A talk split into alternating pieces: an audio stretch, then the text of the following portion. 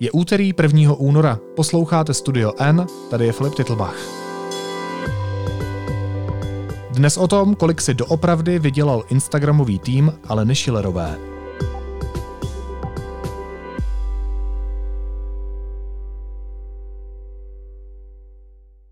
Fotografové hnutí ANO, které exministrině Alena Schillerová zaměstnala na ministerstvu financí, si přišly na mnohem víc než 2 miliony korun.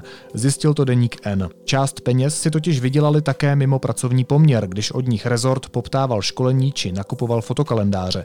Schillerová nadto fotografa Davida Šedivého brala také na zahraniční cesty. Hosty podcastu jsou Hanka Mazancová a Michal Tomeš. Vítejte, ahoj. Zdravím vás, přátelé. Děkujeme za pozvání, ahoj. Ahoj Filipe. Zastavil bych se u vašich sociálních sítí. Eh, Deník jen přinesl informaci, že dva fotografové, kteří působili na ministerstvu financí, skončili dva dny po jmenování Petra Fialy hmm. premiérem. Byli to pánové David Čedivý a Jakub Konečný. Byli na tom ministerstvu kvůli uh, vašemu focení, kvůli vašim fotkám, nebo tedy nejenom, ale mimo jiné? Tak oni byli zaměstnanci tiskového odboru. Ten tiskový odbor má dalších, já nevím, 10 lidí, možná 11.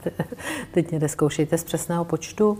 A samozřejmě podíleli se na práci toho tiskového odboru. Oni v náplni neměli jenom focení a hmm. natáčení videí, ale celou řadu dalších úkolů. A to, že se rozhodli odejít stejně se mnou, je, bylo jejich vlastní rozhodnutí. Oni byli zaměstnanci Tomu tiskového rozumím. odboru. Ale samozřejmě měli i smlouvu, a to bych chtěla, to bych chtěla zdůraznit, měli i smlouvu s hnutím ano. Hmm. To znamená, když jsme potom natáčeli a fotili i v rámci třeba kampaně, tak to bylo hrazeno z prostředků hnutí ano.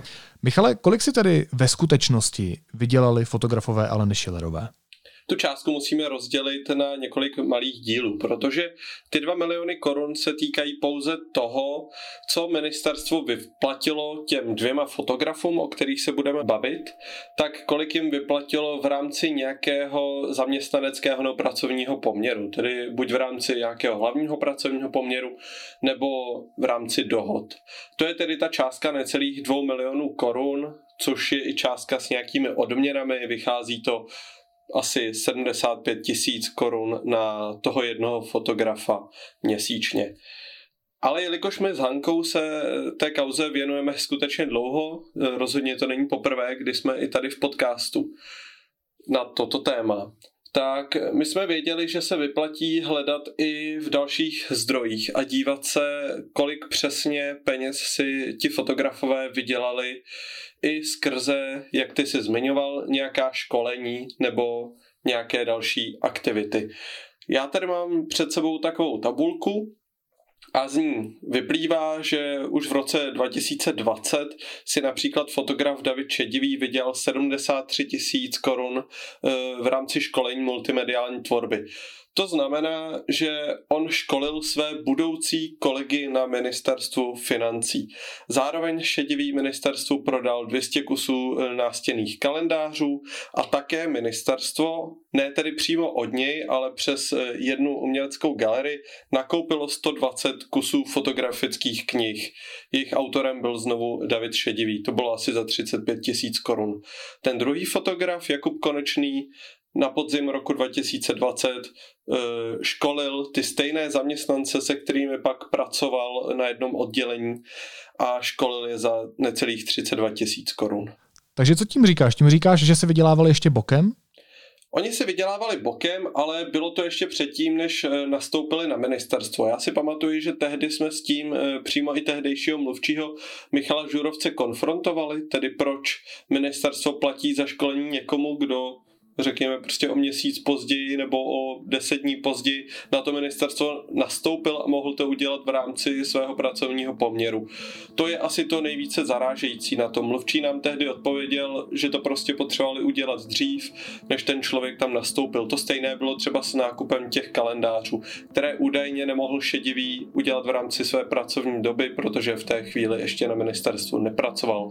Ale bylo to pouze 10 dní předtím, než na ministerstvo nastoupil. Takže eh, je z toho naprosto patrné, že ministerstvo vynakládalo ty peníze i jiným způsobem.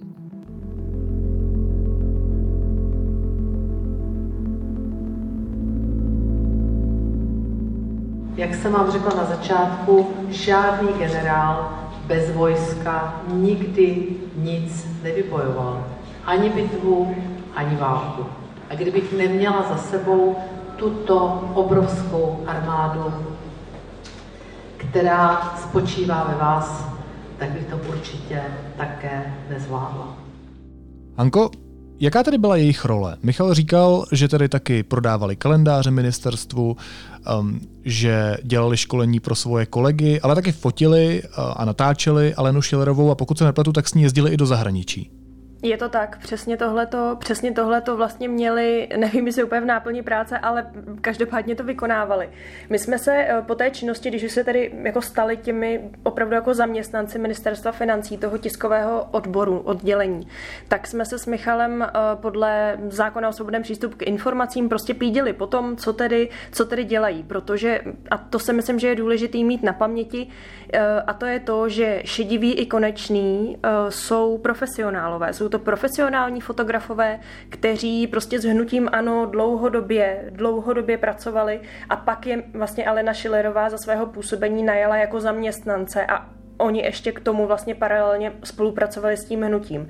A tak nás tedy jako zajímalo, eh, jak tu svoji práci pro ministerstvo, co by zaměstnanci dokumentují. Nám teda ministerstvo tvrdilo, že oni se mají údajně starat o nějakou jako vizuální propagaci ministerstva jako takového, samozřejmě tedy připravovat ty fotografie a videa, což ostatně jako tohle je prostě obor, kterému jako zjevně rozumí a z těch videí je vidět, že jsou profesionální, takže to určitě jako dělají dobře, to si myslím, že taky jako můžeme říct, ale současně nám tehdy eh, ministerstvo tvrdilo, že to fotografování vlastně jako není eh, nějakou jako hlavní náplní jejich práce. Eh, nám tvrdili, že zpracovávají například i nějaké jako reakce pro, pro novináře, když prostě tedy novinář pošle dotaz, tak oni částečně to zpracovávají a co teda možná to bude znít jako úsměvně, ale každopádně v těch výkazech to, to je. Takže například pan, pan Šedivý vlastně pomáhal Aleně Šilerové s projevem Eh, respektive připravovaly podklady pro, tuším, to bylo tenkrát setkání nějakých jako lídrů, lídrů v českém stavebnictví. Takže ta, ta jako práce, aspoň tak, jak ji tedy ministerstvo popisuje, je, je jako skutečně, skutečně široká a uh, přesně jak si říkal, uh, oni s ní létali i do zahraničí, na zahraniční cesty.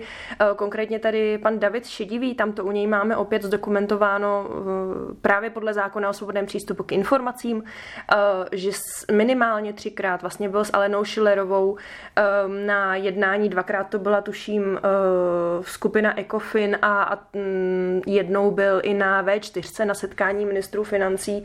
Eh, když se tady konkrétně eh, zastavíme, tak eh, jedna ta cesta se odehrává loni v květnu. To byl právě ten ECOFIN v Lisabonu se odehrával. A tam s Alenou Schillerovou tehdy letěla náměstkyně pro mezinárodní vztahy, což byla Lenka Dupáková, stejně tak její zástupce Michal Částek. Pak tam byla i policejní ochranka samozřejmě v případě ministrině financí a co by referent oddělení komunikace s médií tam eh, právě letěl i pan David Šedivý. Eh, my jsme se eh, právě koukali na, na, ta, na ten její Facebook, kde ona jako opravdu má hodně vlastně fotografií, ona ty své cesty vlastně dokumentuje velice pečlivě. A ano, má tam, má tam řekněme několik jako uh, fotek, které se týkají toho pracovního jednání, jsou tam fotky prostě z odletu, času stráveného v letadle, kde si například čte noviny nebo se prostě s kolegy připravuje na uh, to jednání, které, které jí tady v tom Lisabonu čekalo, ale pak tam jsou třeba snímky, kdy vlastně vlastně Alena Schillerová jak jako zasněně hledí eh, na město, eh, případně tam jsou, tam jsou prostě snímky dva, tři, tuším, jestli si pamatuju správně, eh, takových těch jako malebných lisabonských uliček a, a tramvají. A proč to říkám, nebo proč to uvádíme jako příklad, tak to je to, že vlastně Alena Schillerová teď tvrdí, že ty fotky, které byly, ona říká jako osobnějšího rázu, tak vlastně platilo hnutí ano. Čili jinými slovy, že neplatilo ministerstvo financí, eh, nešlo, eh, nešlo to z veřejných peněz, ale že je platilo hnutí ano. A tady vlastně vyvstává ta otázka, eh, jedna, která co je fotka osobnějšího rázu, jestli, jestli v momentě, kdy Alena Schillerová drží v ruce paklík bankovek, tak je to pracovní fotka, ale v momentě, kdy například přičuchává k rozkvetlé třešni, tak už je to teda ta fotka osobnějšího rázu a platí hnutí ano. Takže tohle prostě jako jednak není úplně vyjasněné a v případě té cesty do Lisabonu se právě nabízí jako otázka, možná je to jako moc velký detail, ale myslím si, že tady se to dá dobře ilustrovat, jestli třeba právě ty snímky těch uliček a tramvají a to, jak hledí na město, tak jestli to je tedy ta fotka toho osobnějšího rázu, kterou by tedy podle jejich slov vlastně mělo, mělo platit hnutí ano, a e, pak teda vyvstává otázka, jakým způsobem e, se hnutí podílelo například i na té cestě, protože Alena Schillerová se svými kolegy, mimo jiné tedy i s panem Šedivým, vlastně na tu cestu do Lisabonu e, použili armádní speciál. Takže to jsou, to jsou věci, které zatím nejsou úplně vyjasněné. Hmm. Takže to nebyly jen fotografové ministerstva financí, ale také prodejci kalendářů, asistenti, kteří píšou projevy ministrini na odborná témata, létají s ní na politické konference do zahraničí, zároveň tedy pracovali pro hnutí ANO, do toho tedy plnili soukromé sociální sítě Aleny Schillerové. Jak se dá rozeznat, kdo co tedy platil? Co, co, to, o čem jsi mluvila, co platilo ministerstvo, co platilo hnutí ANO, jak je to, jde přece o peníze daňových poplatníků? To je vlastně přesně to, co nám se, nám se nedaří rozklíčovat, nebo nedaří rozklíčovat. Minimálně nám mm, na to zatím nikdo jako neodpovídá, ale na Schillerová s námi vlastně na tohle téma nekomunikuje dlouhodobě. Ministerstvo kolem toho vždycky tak jako mm, buď, buď přímo mlžilo, řekla bych dokonce, anebo odpovědělo tak jako obecně, ale to je přesně ono. Prostě v momentě, kdy eh, jste referentem tiskového odboru, prostě pracujete pro tiskový odbor ministerstva financí a současně pracujete pro politické politické hnutí a jako jakékoliv, tak eh, jak jako, kde je ta, kde je ta hranice, jak se jako rozezná, kterou fotku tedy fotíte už pro hnutí a která fotka je, je tedy ještě, eh, řekněme, z toho, z toho tématu nebo z toho oboru toho, toho konkrétního ministerstva. My na to prostě zatím jako nejsme schopni odpovědět, jak říkám, ale na Schillerová tvrdí, že fotky osobnějšího rázu uh, platilo hnutí ano, ale jako co to je fotka osobnějšího rázu, protože pokud si a i tak jako s běžným rychlým okem, když se podíváte na sociální sítě Aleny Schillerové, tak eh, vidíte, že, že prostě drtivá většina těch příspěvků uh, je prostě, je prostě ona. Je tam jako její tvář, není tam vlastně Eh, nic jako dalšího na té fotce, krom tedy těch rozkvetlých stromů eh, a, a, a podobně, nebo kabelky a lilie, čili těžko, těžko na to vlastně odpovědět.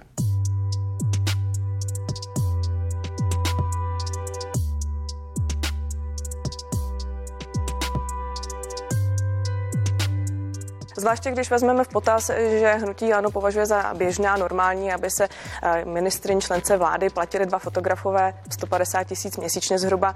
Ehm, doufám, že jste, pane místo předsedou, už požádal svoji kolegyni o to, aby tyto peníze vrátila. Daňoví poplatníci to přece nebudou platit za ní, anebo že to uhradí hnutí ano. Já si myslím, že to je běžná praxe. My určitě všichni politici využíváme podobných služeb, ale platí nám to naše strany nebo hnutí. Ehm, považuji za naprosto nemorální, aby to platili daňoví poplatníci. Já doufám, že tak eh, tu nápravu učiníte. Novinářům se povedla geniální mediální, eh, mediální zkratka, že se, že se platil paní Šilerové Instagram. Tam byli zaměstnanci na tiskovém oddělení a ti samozřejmě nedělali jenom sociální sítě a jenom hmm. paní Ale paní když si prohlédneme, dokonce, když si prohlédneme její, její sociální sítě psal, a ty fotky, promiňte, tak ta hranice mezi uh, propagací práce jo, ministerstva za peníze daňových poplatníků a propagace politika nebo političky jako takové je hrozně tenká. Nepřekročila i paní ministrině, když to, když to vidíte prostě? Je a velice složitá. A já, Překročila ji nebo ne? No, já nevím, jestli ji přek... já, já si myslím, že se pohybovala v rámci té hranice, protože propagovala věci ministerstva, že propagovala, propagovala to ministerstvo a to, co dělá nějakou srozumitelnou formou. Víte, na jednu stranu... Promiňte, byly tam, byly tam velmi, velmi, mění, velmi, velmi stylizované fotografie ano, paní ministrině Bože, jako ženy. A vy jste měl to, to je otázka, jako předseda sněmovny je, pocit, že byste si měl zaplatit dva fotografy v této ceně? Je, to je Znova říkám, ona si neplala fotografii, byli to zaměstnanci tiskového odboru. Eh, kdyby jsme se pouštěli do nějakých demagogických debat, já se pustím do vás skrz na, eh, politické náměstky. Nechci. Já bych možná, Filipe, ten tvůj dotaz doplnil eh, nějakými daty, protože z tohohle je očividné, eh, jak jsi sám zmiňoval, že tito fotografové v jednu chvíli pracovali jak pro ministerstvo financí, tedy instituci a zastávali tam nějakou eh, vlastně odbornou funkci. Jejich, jejich cílem byla komunikace s veřejností. A ta jejich druhá práce ve stejnou chvíli, tedy v průběhu loňského roku, bylo tedy, že fotili pro hnutí ANO, eh, což se dá vyčíst z transparentního účtu hnutí, který vlastně hm, ten účet hnutí založil právě kvůli loňským volbám. Z toho můžeme vyčíst, že jeden z těch fotografů, David Čedivý, dostal od hnutí v loňském roce 180 tisíc korun a ten druhý fotograf Jakub Konečný necelých 218 tisíc korun. No a když porovnáme sociální sítě Aleny Schillerové a ministerstva financí, tak dá se z toho rozpoznat, komu tedy ta práce fotografů pomáhala spíš, jestli uh, se ta jejich práce odrazila spíš na soukromém profilu Aleny Schillerové a na těch lajcích, které eh, dávali lidé jí, anebo na tom, jak komunikoval úřad, tedy ministerstvo financí, který zaměstnával tyhle fotografy? Teď vlastně narážíš na jeden ze zásadních problémů toho příběhu a to je to, že ministerstvo financí eh, samo o sobě sice má své účty na sociálních sítích, ale aktivně přes ně nekomunikuje. On to je jeden z trendů eh, dnešního politického marketingu, ale právě to, že hlavním komunikačním nástrojem jsou sítě Aleny Schillerové, to velmi komplikuje. Ano, ona tam občas komunikovala e, nějaké odborné záležitosti, pravidelně tam zveřejňovala například takzvanou modrou tabulku, tedy velikost podpory pro podnikatele a pro lidi v průběhu pandemie, ale to se právě nejdříve dost často objevovalo na účtech e, Aleny Schillerové a postupně to ministerstvo financí pouze třeba retweetovalo. Mně se dokonce stalo, a už jsem tady o tom hovořil v podcastu, že Alena Schillerová oznámila nějaké eh, nové opatření proti pandemii, nějaké finanční opatření a na stránkách ministerstva se to objevilo asi až za 20 minut. Prostě ty sítě tam mají jasnou prioritu a celé se to tam tak jako přelévá dohromady. Jsou čtyři roky v lidském životě hodně nebo málo? Myslím, že správná odpověď na tuhle otázku není. Ta se totiž vždycky odhalí až tehdy, když se ohlédneme sami za sebe. Bylo to v prosinci 2017. Zbýval přesně měsíc do historicky druhé přímé prezidentské volby a naše země měla novou vládu. Ten rok v kinech frčel Anděl Páně 2 a ostravané si možná vzpomenou, že někdy v té době je nad ránem probudilo docela pořádné zemětřesení jinak docela obyčejný předvánoční čas. Ale já už věděla, že moje Vánoce rozhodně klidné nebudou. A ani další, ani ty další dvoje. Začal můj boj za lepší Česko v roli ministrině financí. Já se například eh, totiž pamatuju na moment, eh, to byl eh, prosinec 2020, kdy jsme tady měli takové, jako řekněme, menší problémy se schvalováním státního rozpočtu. A tehdy vlastně, že jo, když vláda ustoupila, ustoupila komunistům a sněmovna tady prostě konečně ten státní rozpočet odhlasovala, jako dá se říct, na poslední chvíli, tak si pamatuju, že Alena Šilerová tuhle tu zprávu a velice správně postovala na své sociální sítě, mimo jiné tedy na, na Instagram, Ona to označovala doslova za, za radostnou zprávu, ale u toho, u toho příspěvku, kde tedy eh, vlastně avizovala to schválení toho takzvaného zákona roku, jak se prostě o státním rozpočtu, rozpočtu mluví, o tom, že, že tady budou rekordní investice, tak to byl prostě snímek, který eh, ona doplnila svým portrétem a ještě si vybavuju, že tam byla eh, jako orchidej a její kabelka. A zase, proč to, proč to říkám? Protože ona eh, to teď vysvětluje tak, že vlastně se snažila tu složitou matérii ministerstva financí, jak ona sama říká, vlastně přiblížit, přiblížit lidem. A já jsem shodou okolností dneska na i rozhlasu četla rozhovor s uh, odborníkem na politický marketing Karlem Komárkem, který tam popisuje přesně to, že samozřejmě je pochopitelné a je dobře, že třeba se pracovníci tiskového odboru prostě podílejí i na zprávě ministrů a jejich nějakých jako osobních účtů, tak aby tam prostě tu agendu, agendu propagovali. Ale u té Aleny Schillerové je to, je to opravdu takový jako extrém, nebo je tam prostě přesně viditelné to, že vlastně ta, ta agenda jako taková, jakkoliv Alena Schillerová říká, že, že se jí snažili jaksi mm, propagovat nebo dávat na první místo, tak svým svým způsobem ustupuje do pozadí, protože tím, že ty snímky jsou tak, tak jako profesionální, a to, to je to, co říká pan Komínek, eh, že jsou tak profesionální a do jisté míry jako vlastně stylizované, že je vidět, že se prostě soustředí jen a pouze na tu eh, osobu ministrině, v tomhle případě tedy, tedy Aleny Schillerové. Když jsou ty snímky tak profesionální, tak muselo ministerstvo třeba pořizovat i nějakou techniku pro ty fotografy, které samo zaměstnávalo. Určitě. My vlastně, když jsme se teďka s Hankou dívali znova do faktur ministerstva financí, tak jsme tam právě našli několik eh, položek, které eh, s prezentací Aleny Schillerové na sociálních sítích eh, souvisí.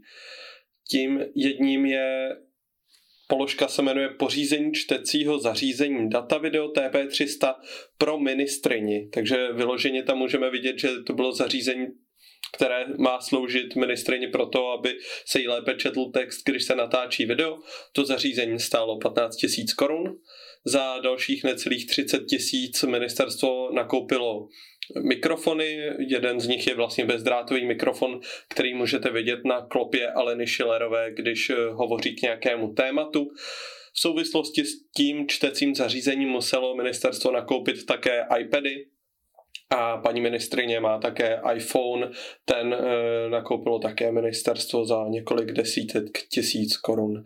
To nicméně nejsou všechny ty náklady, protože v té debatě se často zapomíná na třetího fotografa a to je Petr Kořínek. Ten v současnosti fotí především e, prohnutí ANO, e, hodně fotí například bývalého předsedu sněmovny Radka Vondráčka, nicméně i on e, v minulosti pracoval pro ministerstvo financí, e, byl tam tam na dohodu a celkem mu ministerstvo vyfakturovalo 120 tisíc korun. Takže i když vlastně do celkové té částky nepočítáme to technické zařízení, které na tom ministerstvu zůstane, pokud by třeba pan minister Stanjura chtěl pokračovat e, také se stejným stylem komunikace jako ministrině Šilerová, tak pokud i to z toho vyjmeme, tak vidíme, že celkem ty tři fotografové si přišli ještě na dalších 400 tisíc korun e, nad ty avizované 2 miliony. Bude takový i Stanjura? Očekává se, že si vytvoří taky uh, profil Instagramový?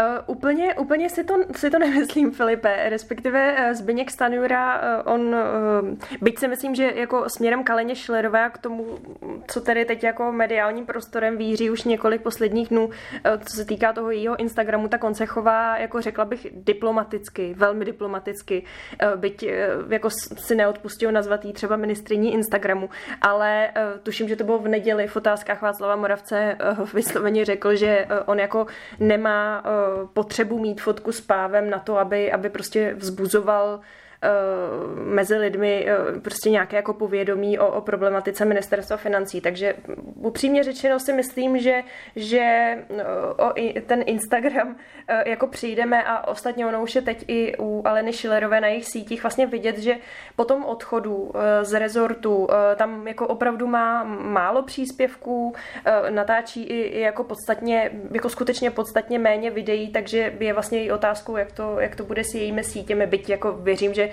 že hnutí ano jí v tomhle tom bude pomáhat určitě i dál. Pojďte ještě odhalit to pozadí eh, novinářské práce. Jak jste na tohle celé přišli? Jak se člověk dostane k takovým fakturám? Tak všechno to začalo tím, že máme rádi Instagram Aleny Šilerové. Tak ono v určité době, eh, řekněme tedy někdy kolem toho roku 2020, na začátku roku 2020 si nešlo úplně nevšimnout té zvýšené aktivity ministrině Šilerové eh, na sociálních sítích a tím právě, že i na tom Instagramu byla velmi viditelná také proto, že to není úplně obvyklá síť eh, na politickou komunikaci. Dost často mají politici účty na Twitteru, eh, na Facebooku, to má skoro každý, ale, ale ten Instagram je do jisté míry specifický. A samozřejmě ve chvíli, když eh, si to začnete skládat nějak dohromady, je důležité zjistit tedy, jaké osoby zatím stojí a pak už je to jenom taková ta eh, mravenčí práce, tedy eh, posílání 106 a zjišťování nějakých zákulisních informací a z toho pak vlastně jste schopni poskládat ten obraz i přesto, že třeba ministerstvo financí odpovídá občas tak, nebo odpovídalo občas tak jako záludně a nepřímo. Jak to celé Alena Šilerová vysvětlila, že proudily státní peníze jejímu Instagramovému účtu a že vlastně není úplně rozeznatelné, co se platilo přímo pro ní, co se platilo uh, přímo tomu úřadu, uh, aby dokázal vysvětlit, jak ona říká, uh, tu složitou materii ministerstva financí. Postavila se k tomu nějak, kromě toho, že opakuje tuhle mantru? Právě to, že ona může rozdělovat eh, ty příspěvky na pracovní a osobní, taky to nechává relativně velký prostor na nějaký ústup nebo na nějakou argumentaci. Ale pokud odhlédneme i od toho, že možná je to do jisté míry eh, pouze nějaký manévr ministrině Schillerová, tak ona mimo to také říká, že právě díky té intenzivní komunikaci byl například velký zájem o dluhopisy republiky, takže pravděpodobně ti investoři eh, nešli po vysokém zhodnocení ve výši současné eh, jako obrovské inflace, ale spíše asi viděli, že Alena Schillerová se vyfotila s tím dárkovým certifikátem a prostě, prostě si to šli koupit nevím, nevím, pochybuju, že k tomu má ministerstvo nějaké analýzy, které by skutečně jako dokládaly, jestli ta zvýšená aktivita na sociálních sítích může tomuhle nějak pomoci. Myslím si, že ne, ale určitě se na to rádi zeptáme a třeba si o tom popovídáme příště. Nicméně, eh, ať tady ještě jako jednou zazní, nebo ať to, ať to zdůrazníme, ono samozřejmě to, že tiskový odbor eh, má prezentovat tu práci a jako v tom má Alena Schillerová pravdu, že rozhodně jako eh, témata rozpočtu, DPH, HDP a Bůh ví čeho všeho ještě, takže to rozhodně jako není, není zas tak úplně atraktivní téma, nebo jako pro lidi, pro lidi asi srozumitelné, ale tak jak prostě víme, jak ta práce vypadá na, řekněme, všech jako ostatních rezortech, tak eh, ano, ti, ti lidé, kteří tam pracují, ti referenti z pravidla, tak také třeba natáčí, natáčí videa, pořizují fotky ministrů, kteří, eh, nevím, přestřihávají například někde, někde pásku, ale jsou jakoby, jak to říct, jako schopni eh, to udělat, řekněme, v rámci své běžné práce s nějakými, řekněme, jako běžným vybavením, ať už co se týče fotoaparátů nebo, nebo kamer, ale v případě Aleny Schillerové to prostě bylo tak, že vlastně ona si tam najala opravdu jako profesionály, profesionály nad to spojené s tím, s tím hnutím ano. A e, ku příkladu e, čtecí zařízení, jak tady před chvilkou zmiňoval Michal, tak to, to, to je taky na několika rezortech. E, například ministerstvo zahraničí ho vlastně využívá proto, když minister třeba točí nějakou zdravici do OSN a podobně.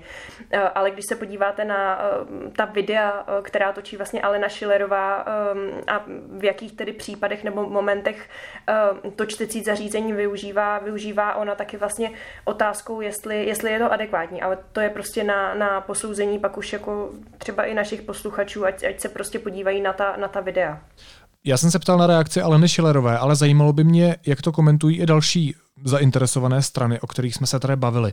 Oslovili jste i ministerstvo financí jako úřad samotný nebo samotné fotografy? Samozřejmě, my jsme s ministerstvem financí v téhle věci komunikovali v minulosti už několikrát. Právě i v souvislosti s těmi posledními zjištěními jsme na ministerstvo financí psali. Teďka jsem si akorát otevřel e-mail, odpověď tam zatím nemám. Eh, pokud dorazí, určitě ji doplníme do článku. Z fotografie ta komunikace těžší, protože ti s námi vlastně nekomunikují skoro vůbec. Jeden z těch fotografů eh, dokonce má v současnosti nefunkční telefon, eh, takže možná nějakého jako obsáhlejšího vysvětlení se pravděpodobně už eh, nikdy nedočkáme. Hanko, je celá tahle věc v něčem protiprávní, anebo je to jenom v uvozovkách jenom neetické? Jak to hodnotí odborníci?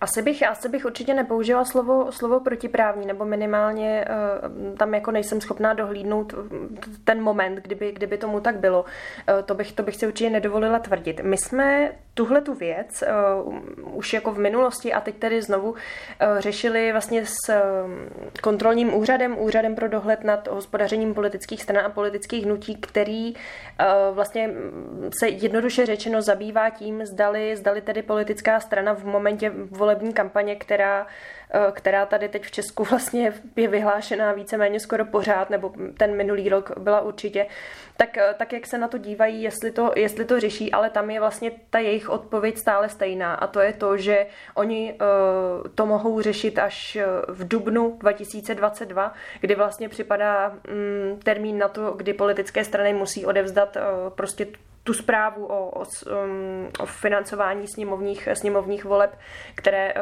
loni uh, v říjnu proběhly a tam by měli zkrátka dobře přiznat, prostě vyúčtovat všechny, všechny věci, všechna plnění, která případně přijali nebo prostě v rámci té kampaně zaplatili. Uh, hnutí Ano nám už v minulosti jako říkalo, že pokud prostě ale Schillerová něco z těch sociálních sítí mm, použila v té kampani, takže to, že to zaplatí hnutí a nepůjde to z peněz uh, úřadu. Takže v tomhle případě my si budeme skutečně muset počkat nejen tedy do toho dubna letošního, až hnutí ano odevzdá tu zprávu, tak jako všechny ostatní strany, ale mm, samozřejmě také na to, až to prostě kontroloři jako projdou a zkontrolují, což upřímně řečeno bude taky trvat uh, nějaký čas. Nehledě na to, že i jejich možnosti jsou v tom letom Eh, řekla bych jako omezené docela.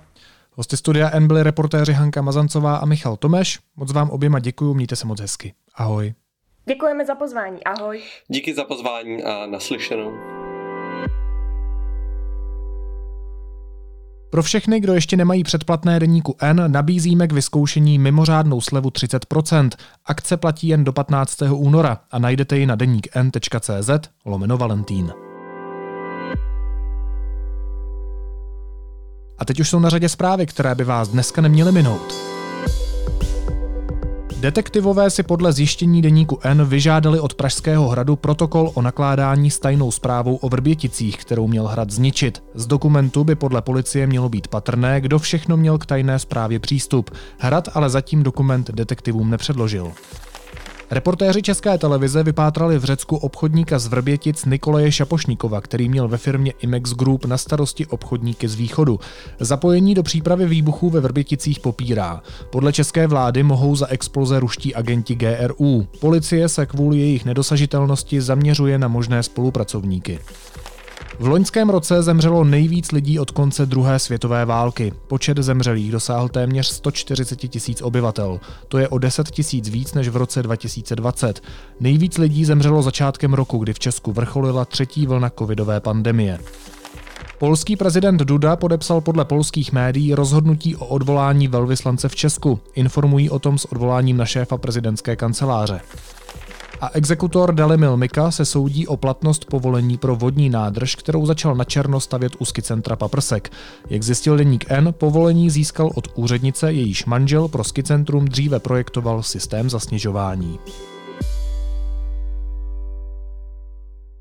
A na závěr ještě jízlivá poznámka. Vážení čínští přátelé, nový rok se slaví v České republice k poněkud jinému datu než v Čínské lidové republice, ale tato data nejsou od sebe příliš vzdálena.